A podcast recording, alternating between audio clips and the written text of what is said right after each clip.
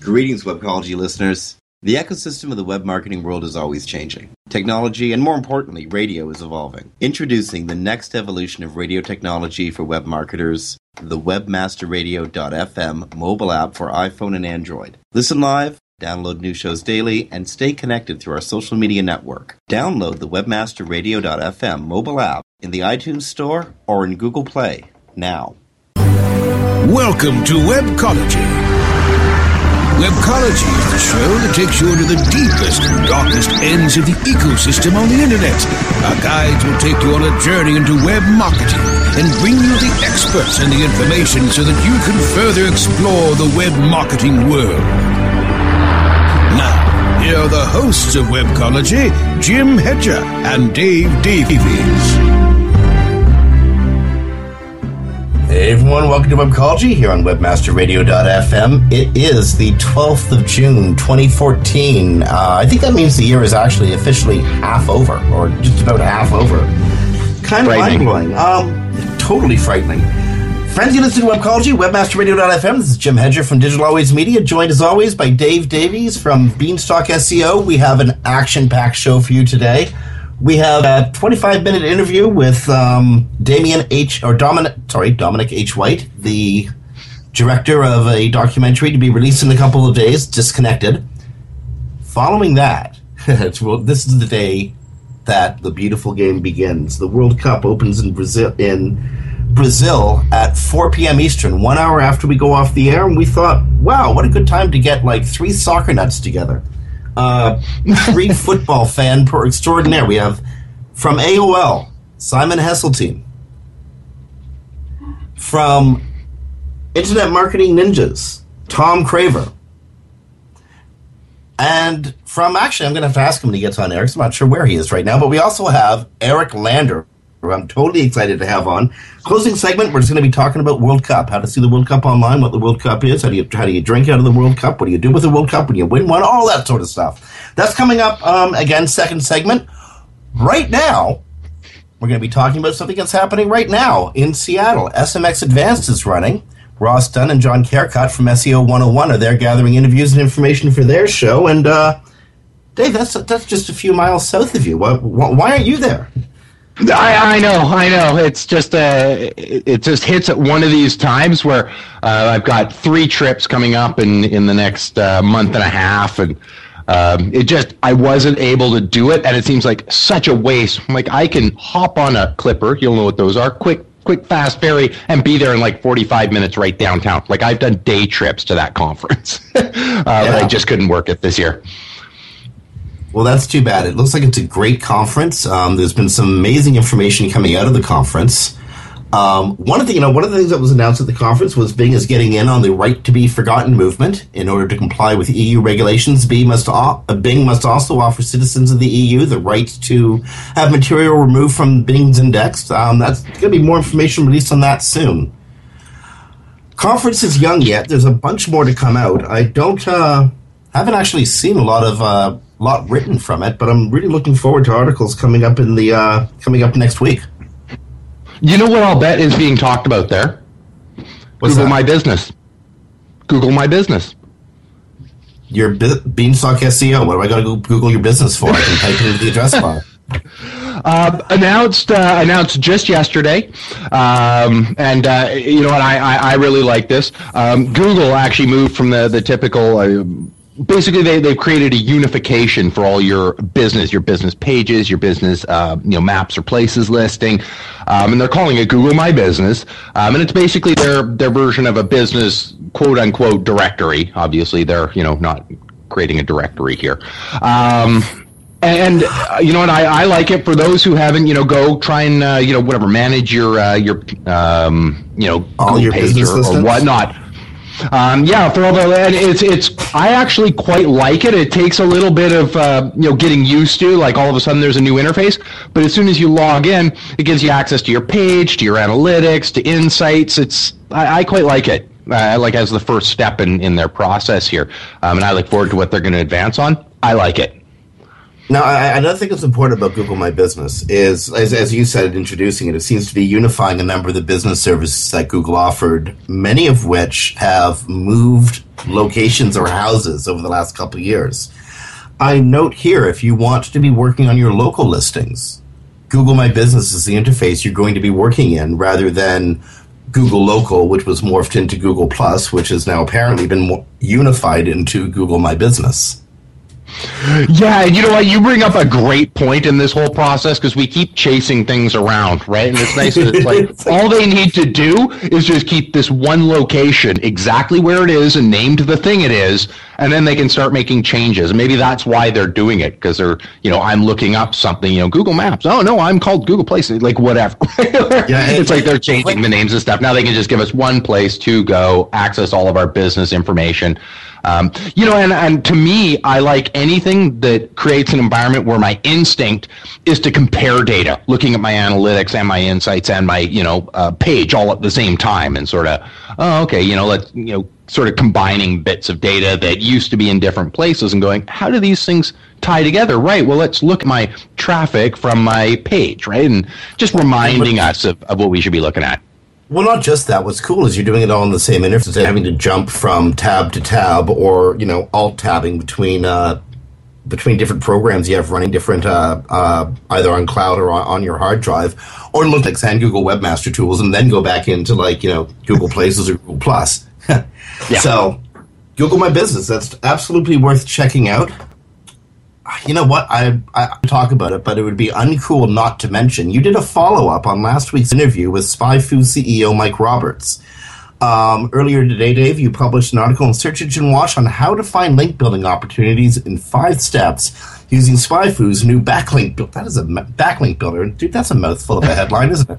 Um, it is. If you can do this, if you can do this in like five easy steps, really quickly, um, because we got to get to this interview with uh, with Dominic White. Um, how do you how do you do that? Find link building opportunities using SpyFu.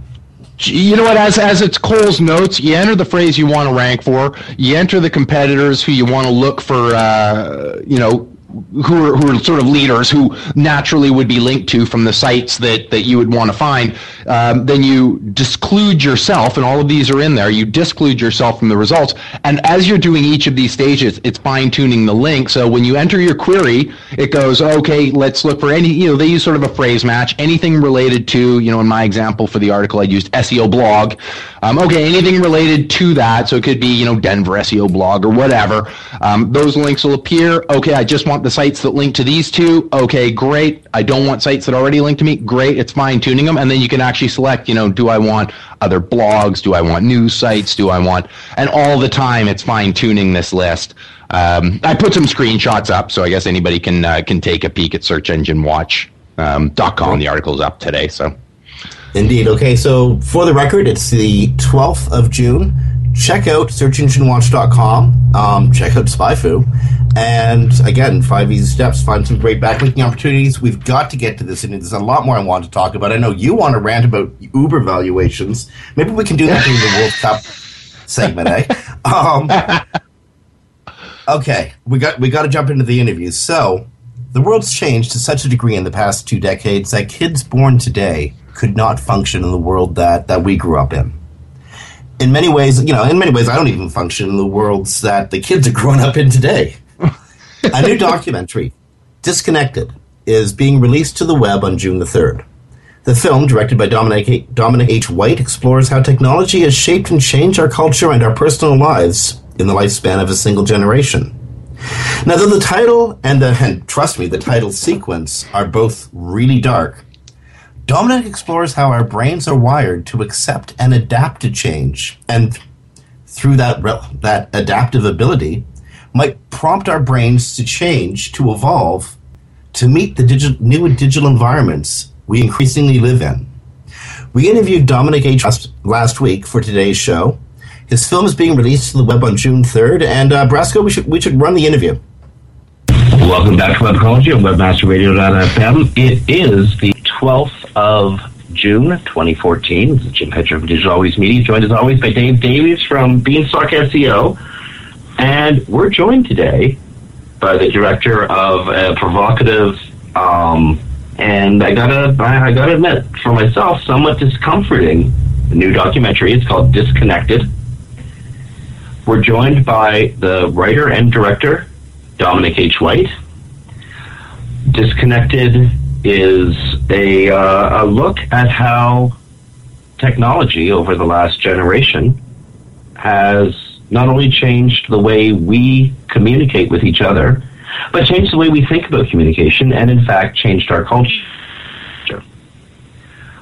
I again, I gotta say that the movie, the the the movie is a little discomforting, probably because I live on the internet and I know it has changed me. Dominic H. White, you've um, you've, uh, you've you've done something uh, spectacular. You've made me uncomfortable. That's very difficult to do. Welcome to Webcology, and thank you for this film. Oh, you're welcome. And and I think to some degree, it it probably is going to make all of us comfortable uncomfortable. Um, I think to some degree, it's technology is pervasive and it's not going away. And so it's something that we have to figure out how we want to interact with. And I think in the documentary, one of the professors talks about you know, the pendulum being all the way over to this side where, where we're, we're communicating electronically, uh, you know, so much. And, you know, one of the ideas is that that pendulum's going to swing back to the, to the midpoint at some point where, you know, we will be doing face to face we'll be doing electronics, but it won't be so much of a, the disparity that I think we, we see today. So, so that's something that I think, you know, hopefully will, will come in time. Well, you know, there's there's that old joke. You, uh, how do you know that techies at a party are engaged with each other? They're all texting to each other How on do their you know? phones. Yeah, you know? their thumbs are moving. That's how you know. now, within a generation, we've gone from having to have face-to-face conversations, having to actually engage and empathize with each other, to having these snippet-like conversations, often in um, what you know, 20, 25 years ago would have mounted to code text. The um, the opening segment, the opening three minutes of Disconnected, takes us through. And this isn't this isn't a spoiler at all, I don't think, but it takes us through the um, very hyper connected but seemingly isolated, frighteningly isolated morning of this this this this middle aged man wakes up checks his cell phone, checks his emails, engages with a few people using code talk, brushes his teeth while thinking while talking about his son's soccer practice, uh, drives to school with a Bluetooth in his ear, listening to the radio while his child bangs away on a video game, and they're all connected and they're all together, but they're also alone. It was it was it was, it was almost uncomfortable to watch because that's us. Right, right, and and and that's the thing is is I you know over the I think in the past even I I think probably the the last thing that made us uncomfortable was was the television. It, you know that was it, everybody was upset because it was like you know the the evil evil eye in your living room, uh, you know the boob tube, and it was going to do all these things to you. But even to that extent, especially back when there was only you know three networks, you still had to kind of come together in that living room with the family and watch the TV. And then probably after it was over, you, you talked about the show and what things were funny and things like that. But now what's happened with, especially with, with mobile devices and, and with text and things like that, it actually allows you to be in the room with somebody and actually not communicate with them. And, and I think we've all been in that situation where, you know, you go out and you, you know, you, you say you're going to meet a friend for, for lunch and the entire time that friend, and, and maybe and maybe it's you, you're checking your text messages, or you're in the middle of a conversation, and all of a sudden, um, you know, so oh, you know, hey, hold that thought for a second. I just need to check this. I just need to reply. And so I think that's the big difference now between any- anything that's, that's happened before. You know, any other any other disruptive technology that's, that's come to this point is the fact that we can be with people now and actually not be engaged with them, or or just partially engaged, where we're there's a there's a surface understanding of, of maybe what they're telling us, but we're actually more interested in what's going on on our phones, and so I think that's one of the big changes.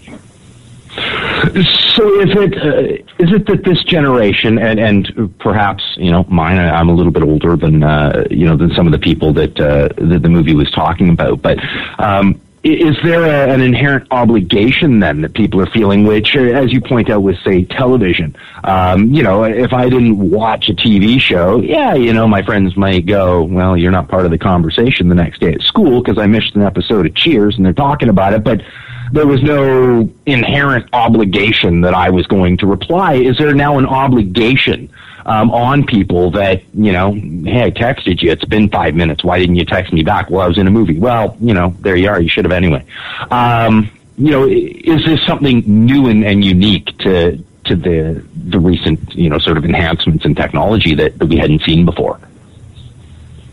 Yeah, and, that's I think one of the one of the biggest things is there. You know, the the world that we live in now moves so quickly that people are expecting an instantaneous response. And, and we, we just go back and we think about, um, you know, snail mail. And snail mail, it's like you send a letter to, to a person, was going to take at least three, three to four days to get there, and then the response, and you know, it, so it was, it was a long process. And then with email, that could sped up. Now it's instantaneous. Um, but still, people were willing to like wait a day or two before they got that response back via email.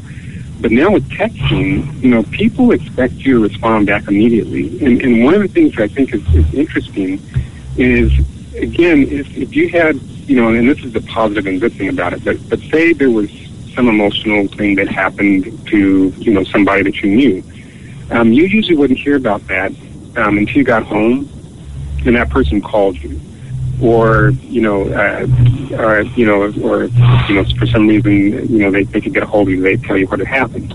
But now you can be at work, working, going about your normal day-to-day work, and all of a sudden you get this text that my grandmother has died, and now you're kind of forced to deal with that emotional, you know, that emotional weight right in the middle of work. Whereas before you would you would handle that in in a setting that was that was more maybe possible for you to process that information when you're at home or when you when you're in downtime. And so that immediate nature of the technology now, I think, is one that's very interesting. And and especially when you when you think about the fact that a, a lot of the things that we do, you know, are really driven by emotion, and the technology that we're using now is very much devoid of being able to display that emotion in, in a way that, that you can digest. So if you're sitting face to face with somebody, you can tell by the expression on their face um, how they're feeling about what you're saying to them. Even when you're on the phone, um, you can tell by the person's, uh, you know, the stress in their voice how they're doing um, and how they're reacting to what you're saying.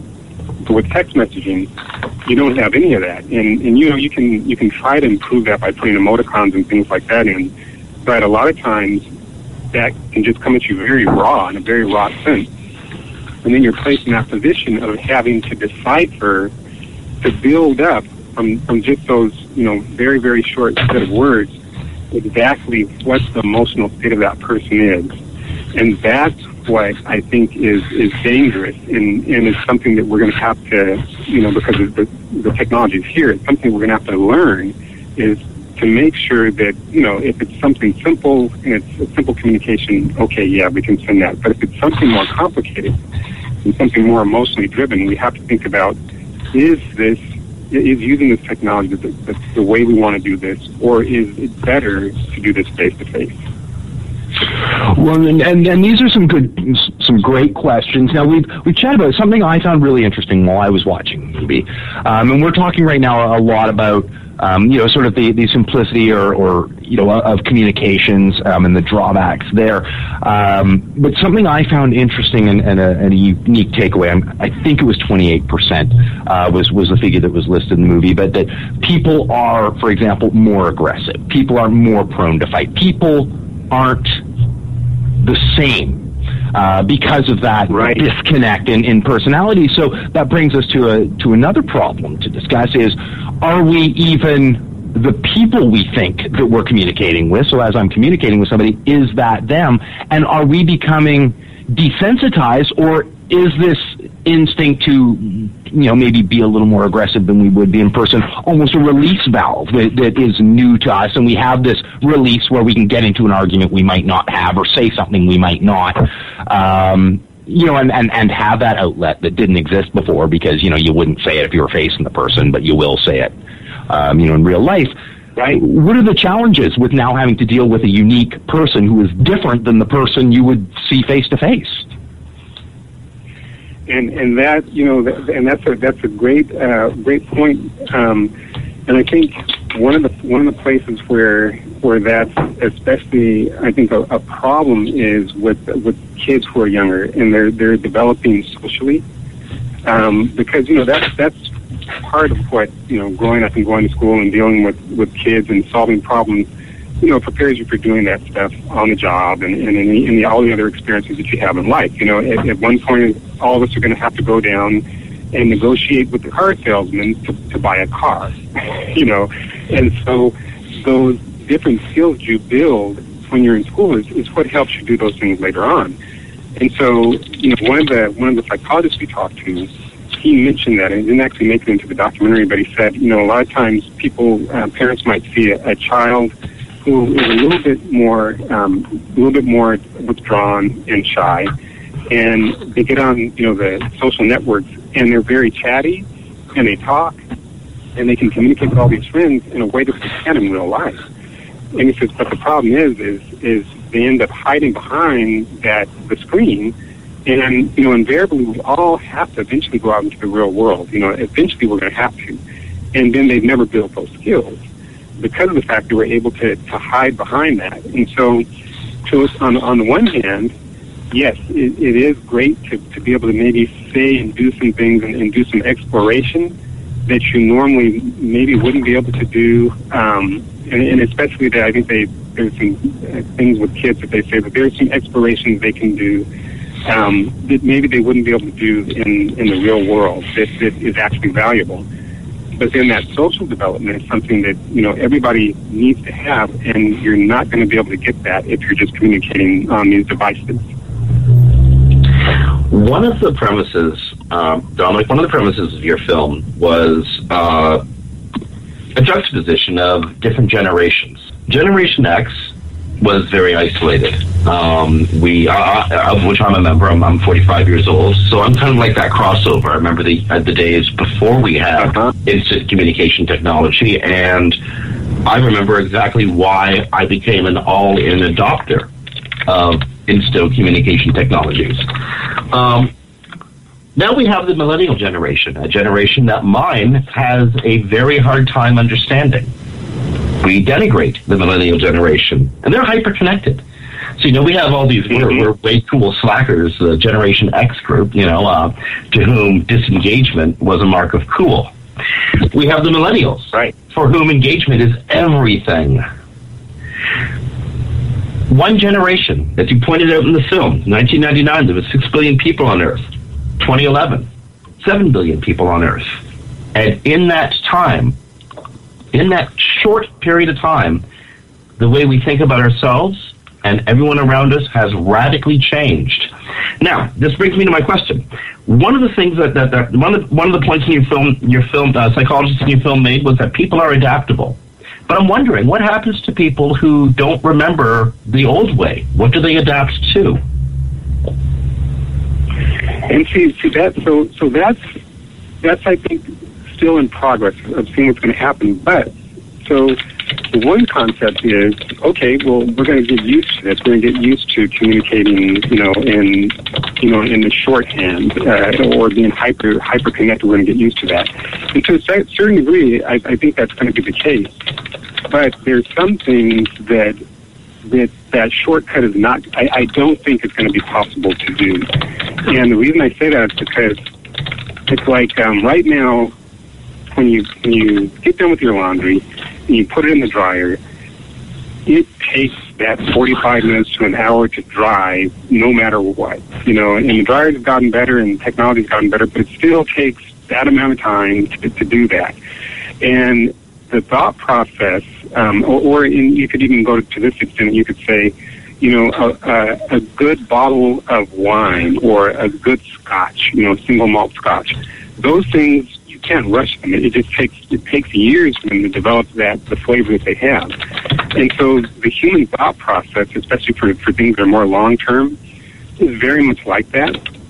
There are things that we can make a decision on. We can go to an ice cream place and decide that we want, you know, pistachio ice cream and, and, and uh, mint chocolate chip. It's no big deal. If we decide to do something else, it doesn't really matter. But more longer term, serious issues like, you know, where are you going in your life? You know, what kind of career do you want to have? You know, do you want to have two kids or do you have, want to have four kids? You know, those, those longer term and more significant decisions that require deeper thought, those are always going to require deeper thought because you can't make a snap decision to have six kids. You can't make a snap decision to decide, hey, I'm gonna I'm gonna go and I'm gonna move to the you know to the West Coast. You know, those are things that have implications to them and require more thought. And so right now, if we keep getting driven in this direction of just reacting, you know, reacting and making quick judgments, then you you could set yourself up. Um, society could set set themselves up for rash decisions, which which we've seen throughout history aren't necessarily always good. The other thing, um, one of the neuro neuroscientists we talked to, um, she, she, which is very interesting research she had, is, is this concept of, of developing morality. And that is another thing that, that requires um, an individual to actually put together a lot of different complex things that maybe they picked up during the course of their day. So, for instance, if someone works at a nursing home and they're dealing with older people all the time, you know, they're driving home and then they don't have, you know, they're, they're not texting and they don't have the radio on and they begin to think about, wow, you know what? I just dealt with this older woman today and she was in pain and you know what? I should call my mom because I haven't talked to her in a while. And so now you've made this, it's actually, you've made this moral decision because you kind of tossed around and, and thought about this idea in your mind and you connected with something that was unrelated, but similar. And so, again, if that person had gone to the car and turned on the radio, or if they immediately started texting, or immediately got on their Facebook, they're not going to think about their mom who's sitting at home who would appreciate the phone call from them. And so that's, I think, one of the more scarier things with the newer generations, with with um, you know the millennials and the Generation C. That's the thing that I'm actually more afraid of is are, could we get to the point where we're actually raising a generation of, of sociopaths? I know that's probably an exaggeration, but could we be raising a generation of kids who don't really care about, you know, the bigger and the moral things that make humans, you know, what we are as a species? So, so that's that's what I think is is one thing that you know, yeah, we can do other things fast, but that that thing, that development of, of empathy and, and of being a social creature like we are, we do need to devote the time to that. Okay, but at the same time, we've seen uh, an example, uh, the game Minecraft, where groups of kids who spend all their time playing Minecraft will form, you know, protective rings around somebody whose uh, creation is being trashed by you know, some Minecraft troll. Um, I remember a time when a high school friend wrote about the death of his mother on Facebook, and you know, I, I, I never actually knew his mother, but I felt legitimate empathy with the with the fellow. Um, it, it, it, does seem that there's relationships that are built through the social media and built through internet connection that, um, you know, for want of a better word, are real world relationships that are you know, um, are, are, are being experienced in, in the virtual world. Um, is there is there a huge difference between a real world relationship and a virtual world relationship? And see, see, we talk about that a little bit too, um, especially related to uh, the, the, program that they have over at uh, the Institute of Creative Technologies, which they use. They they actually formed um, uh, a program in Second Life, which you know is a virtual world, where they can actually come in and, and you've got these veterans who, you know, they're they're spread out all over the country, and you know they have issues that they're going through that maybe in their hometown, if they're especially if they're in a small hometown, they there may not be anybody else who understands what they're going through. And because of the fact that now they can they can gather together in, in this virtual uh, you know environment, they can actually relate with people who are going through the same things that, that they do. And so, yes, that, that I think is a, is a powerful thing about, about being in virtual worlds and, and having those opportunities to interact with people that we wouldn't we wouldn't have an opportunity to interact with if we were just in our in our own hometown.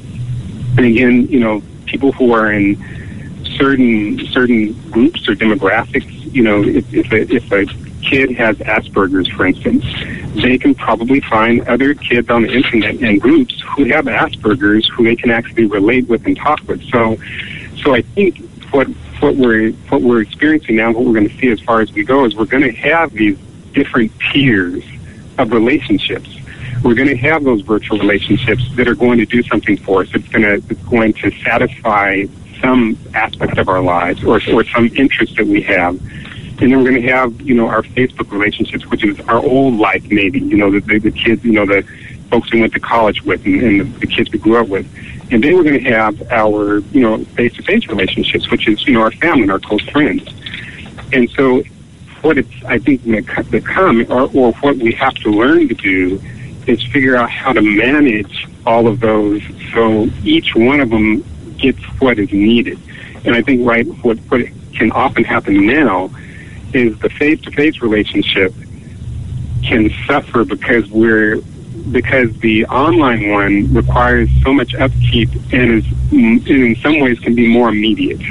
You know, because you know they're yeah. waiting for that text message to come back, or they're waiting for it to log on to to, to, to play Minecraft. You know, and and it's different than, than the family that's always there. You know, and, and we can tend to take for granted.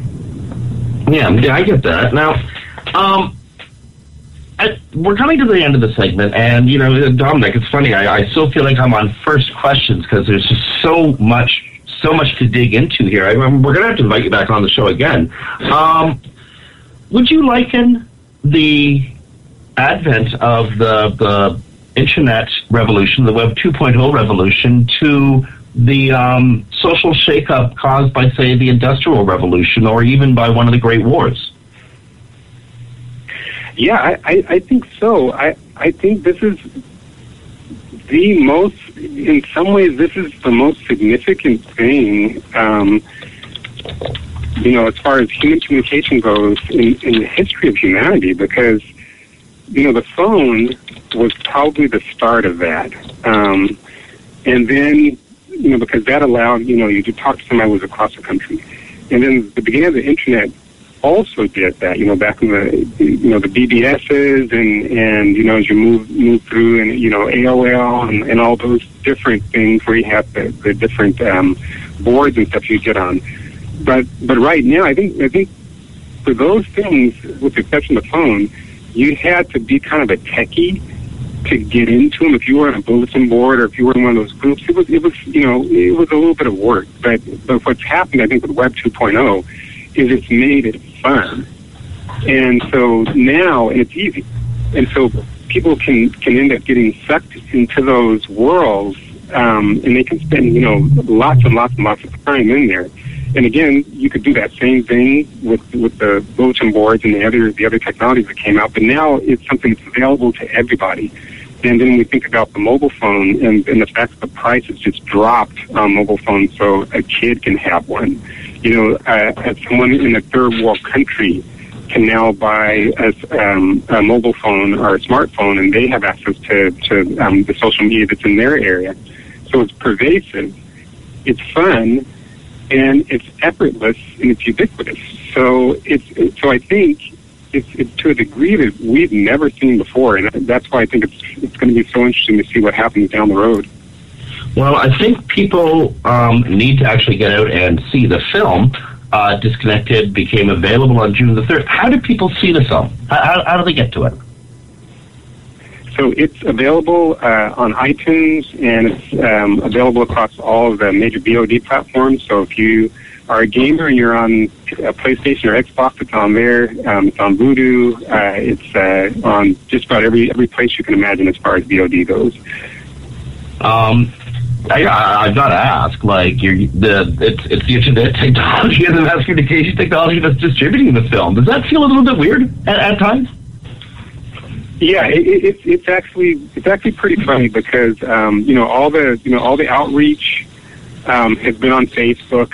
You know, I, I communicated with the um, the musicians who were in uh, Germany uh, you know, via various different means. You know, Skype. I have my my distributor in in um, uh, London for international.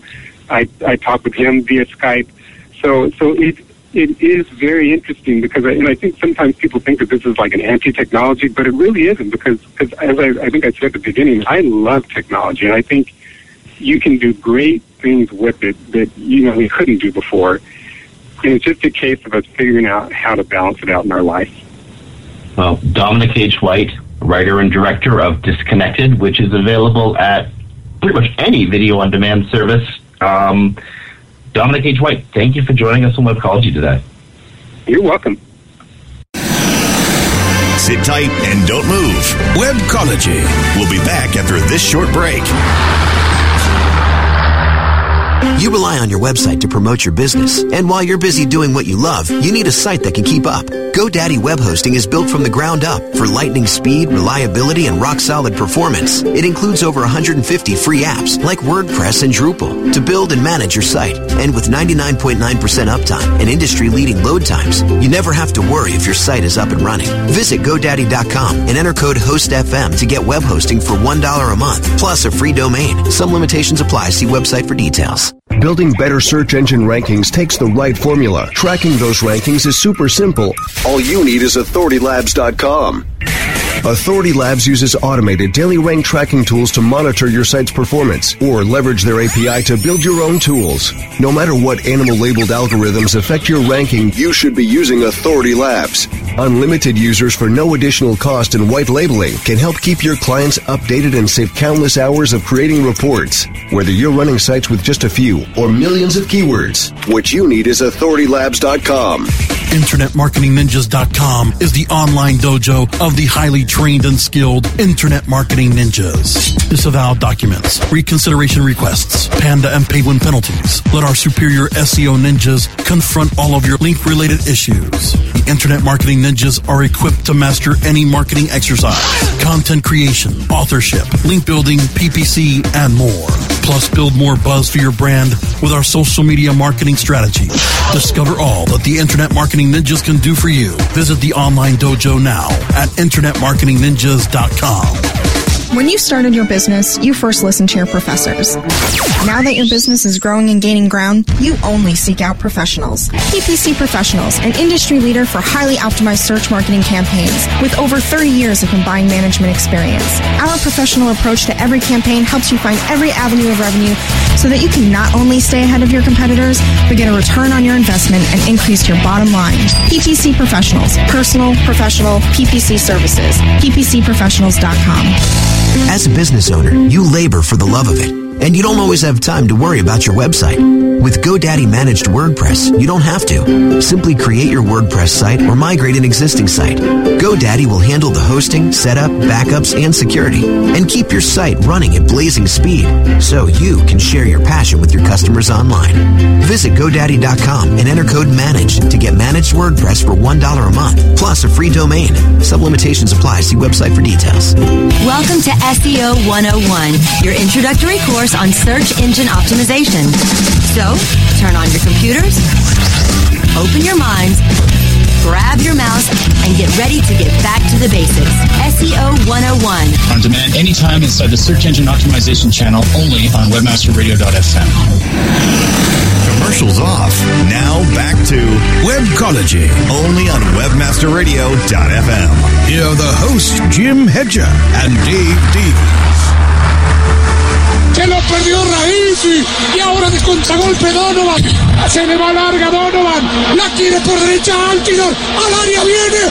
Directito por el arquero. Donovan gol. El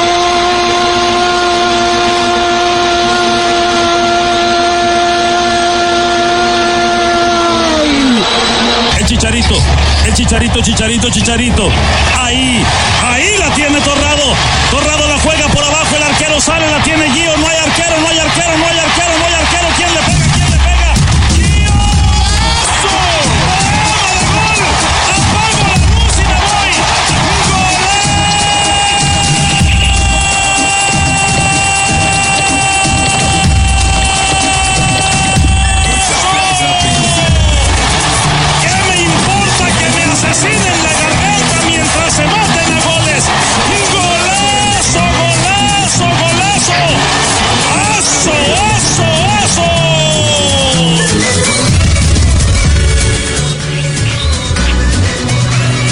everyone. Welcome back to Webcology on Webmaster Radio, and everyone out there is going to have a smile on their face after that. You can't hear some guy yell, "Goal!"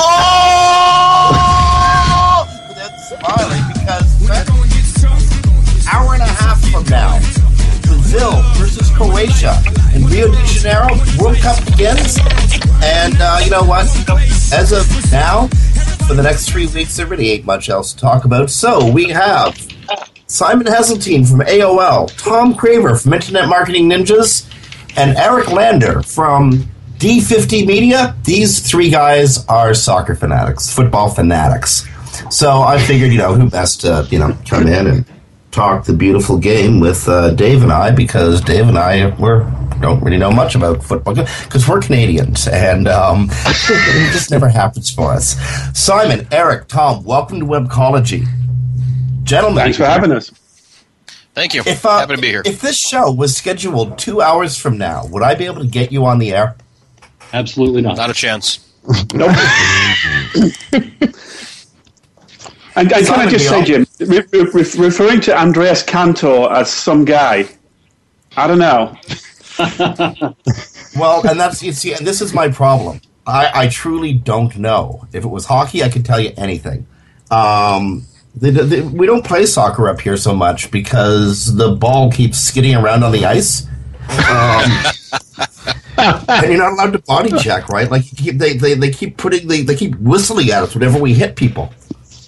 So, um, okay, guys, tell me about the World Cup. Tell me about the World Cup online. Who you're supporting, why you're supporting them, and um, what you're looking forward to. Simon, um, I, I, are you supporting England?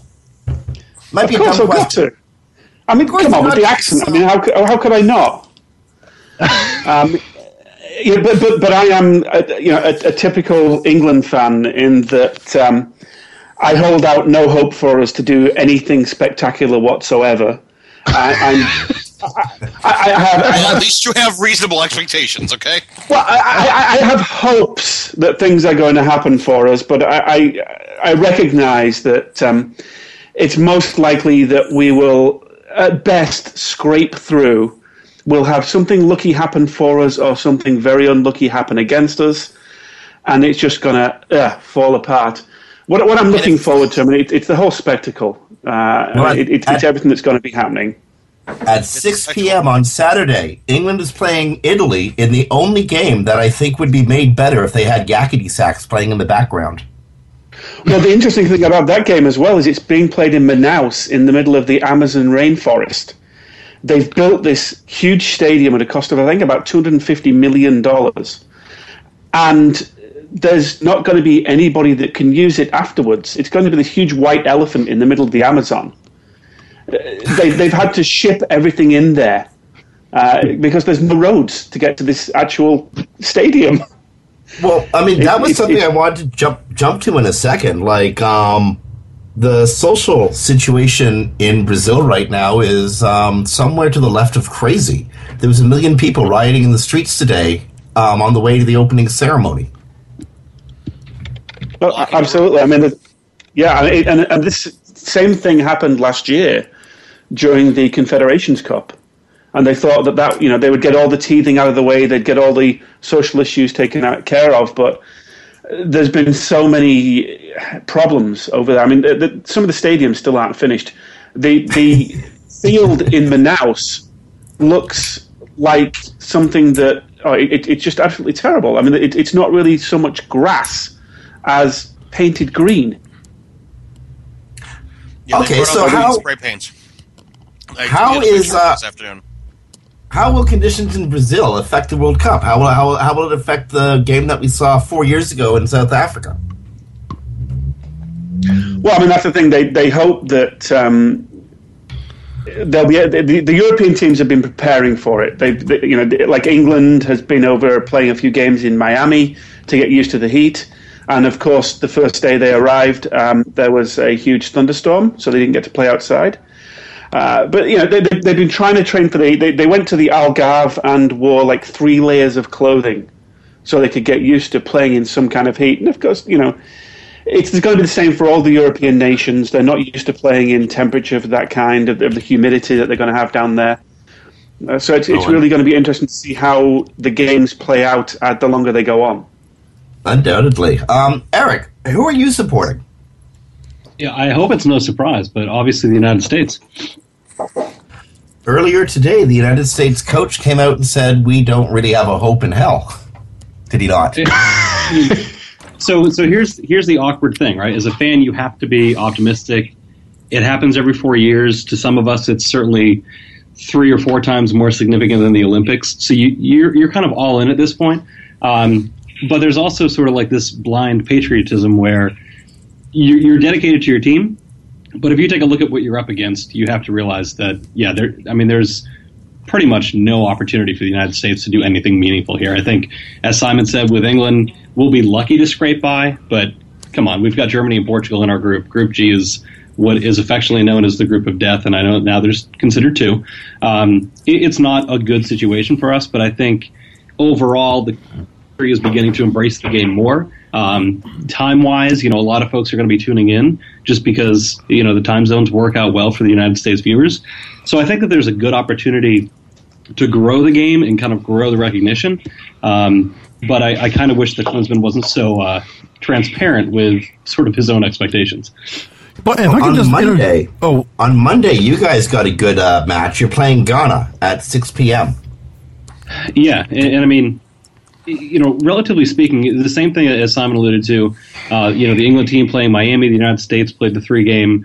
Um, you know, you kind of warm up or tune up going into the World Cup. I mean, weather, humidity shouldn't be so much of an issue. They're playing in northern Brazil. Humidity is only fifty, you know, fifty odd percent on average. Temperatures, especially later in the day, are probably going to drop below eighty. So I think we'll be in good shape conditions wise.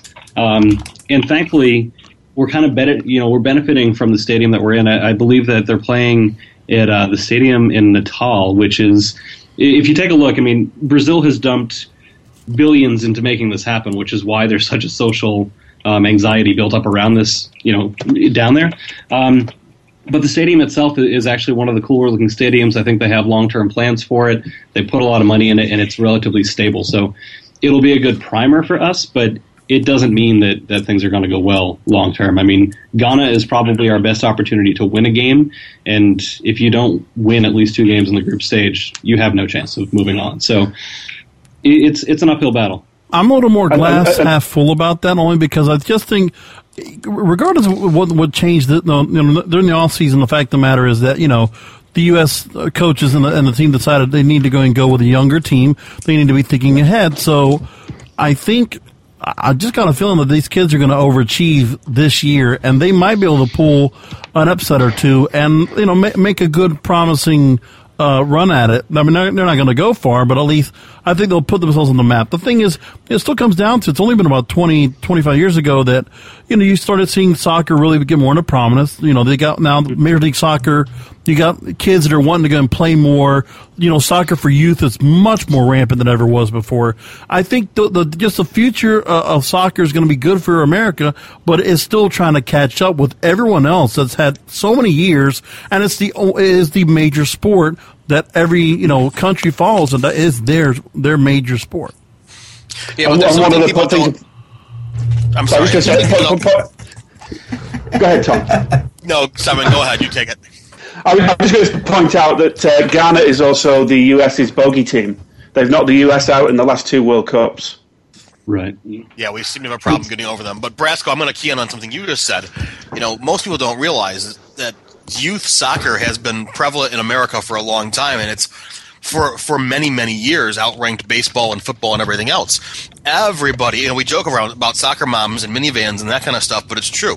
Everybody as a youth plays soccer, and once they get you know middle school, high school, all of a sudden they get recruited to other teams. You know, the football team, the baseball team, the basketball team, and then everybody forgets how much fun they had playing soccer. So yes, there is a grassroots with the kids and, and the youth of today, but and you know I you know I I lived in Rochester for years and years, um, which was the home of of little guy soccer. It was the very first organized youth soccer league, you know, in America, and it's recognized as such. But you know, it still doesn't catch on. You know, once they get into the high school years.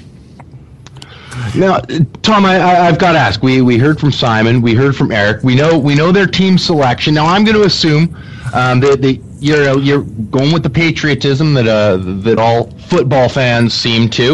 Um, that, that your your first choice is United States, but I, I have to ask when you're looking as as the three uh, three people I'm chatting with here right now are um, when you're going for teams who are likely to not maybe make it as far as you might hope. Um, what do you do? Like, clearly you're huge fans, all three of you, and I'll direct it at Tom first, but I'd love to hear from all three of you. What do you do when your team gets knocked out? How do you how do you pick next? I know, uh, you know, when it's watching hockey, I pick the team closest to me, but but what do you do in uh, in soccer? Um, you know, I'm I'm Italian almost 100% all the way through and through. Um, most of the people who know me know that I'm a Juventus fan, which is an Italian side, and half of the Italian team is is Juventus players. So, you know, Italy's my my second side, and if ever it came down to Italy versus USA, I, I'll take the states, of course. But uh, Italy's my my other team, who seems to, you know, usually, you know, I'll dig this at Simon. Usually seems to upset England pretty pretty handedly in the World Cup. Yeah, I mean, Italy are usually a great team, uh, although I think they're aging a little bit. Um, Hmm. Yeah, and, and the, the way I go about, I, I just basically want to see a good game. I want to see some really good flowing football. I mean, there are teams I don't like, but if they play really well, I will absolutely appreciate that. That said, you know, I don't want the Argentinians to win. Um, but I get the fe- but I get the feeling that they're going to. Um, I, I get the feeling that yes, still, I get the feeling that um, Brazil might just slip up on home soil. I think the expectation might be too much for them. Hearsay. So it's it's sounding a lot like um, voting in current elections. It, it may come down to I, I want Argentina to lose, so really anybody, right? anybody but the person I don't like. Well, how about you, Eric? Where, where are you going as your second pick? You know, second pick for me is is oddly enough going to be Portugal, which is probably you know if the U.S. were to advance, it's probably going to be coming at the expense of Portugal, um, or vice versa. So I, I've got you know Portuguese heritage in me. I've got Portuguese blood. I want to root for that. Um, but the reality is that the Port- you know the Portuguese team without Cristiano Ronaldo is not going to do anything, and, and if he's injured, then they're probably not going to move on. Um, not going to be whining either, is it? I mean, my, my kind of final thought on, on where I want to see this go is ultimately like, you know, we talked before about the United States sort of embracing the game. Regardless of how the U.S. does, I hope that the media coverage is significant enough that people pay more attention. And, if Klinsmann's right, this is a long term investment to see the team improve, and in four or eight years, you know, they'll be dominant. Then hopefully this is a primer to kind of tune people in even further than they already have. Okay, we are rapidly running out of time. We're going to be on penalty time really soon. So, uh, last question: How do folks watch the games online? Uh, if, if if you're in the states, can you watch the games online? if you subscribe to to a cable or satellite provider, you can use their apps to to uh, to watch the games using the MySPN app or DirecTV. Who doesn't subscribe to that or doesn't have that in their contract? They have their own app, and you have to watch it on the Univision stream. But um, for the most part, you know, the U.S. is all about making the money, so you know you have to pay some subscription company to to get access to that. Yeah, but three weeks of the beautiful game, it's got to be worth it. Uh, in Canada, all you have to do is pay your taxes. It's on CBC.ca. Every game is going to be live streamed on CBC.ca. Um, guys, we're out of time. So if you're in Canada, watch the games online. If you're in America, get a proxy server and uh, watch the games at CBC.ca. if you're in Canada and you live in Ontario, go vote. Today's an election day. Go vote and then watch the games at CBC.ca. Um, that's we're on penalty time. Tom Craver, Simon Heseltine, Eric Lander. Thank you so much for joining us on Webcology. Friends, you've been listening to Webcology, the world, the world, the one world cup edition. Um, you can hear Webcology at webmasterradio.fm every Thursday at 2 p.m. Eastern, 11 p- 11 a.m. Pacific. You can uh, listen to us on iTunes and the podcasting distribution service. Stay tuned. We got more great stuff coming up after the news.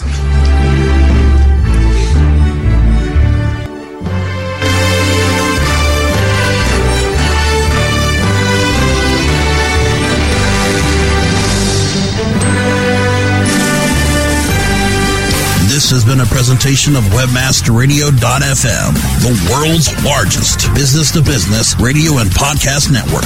We welcome you to sample past episodes of this program as well as our complete library of programs on demand or on the air via our 24 7 live audio stream at www.webmasterradio.fm.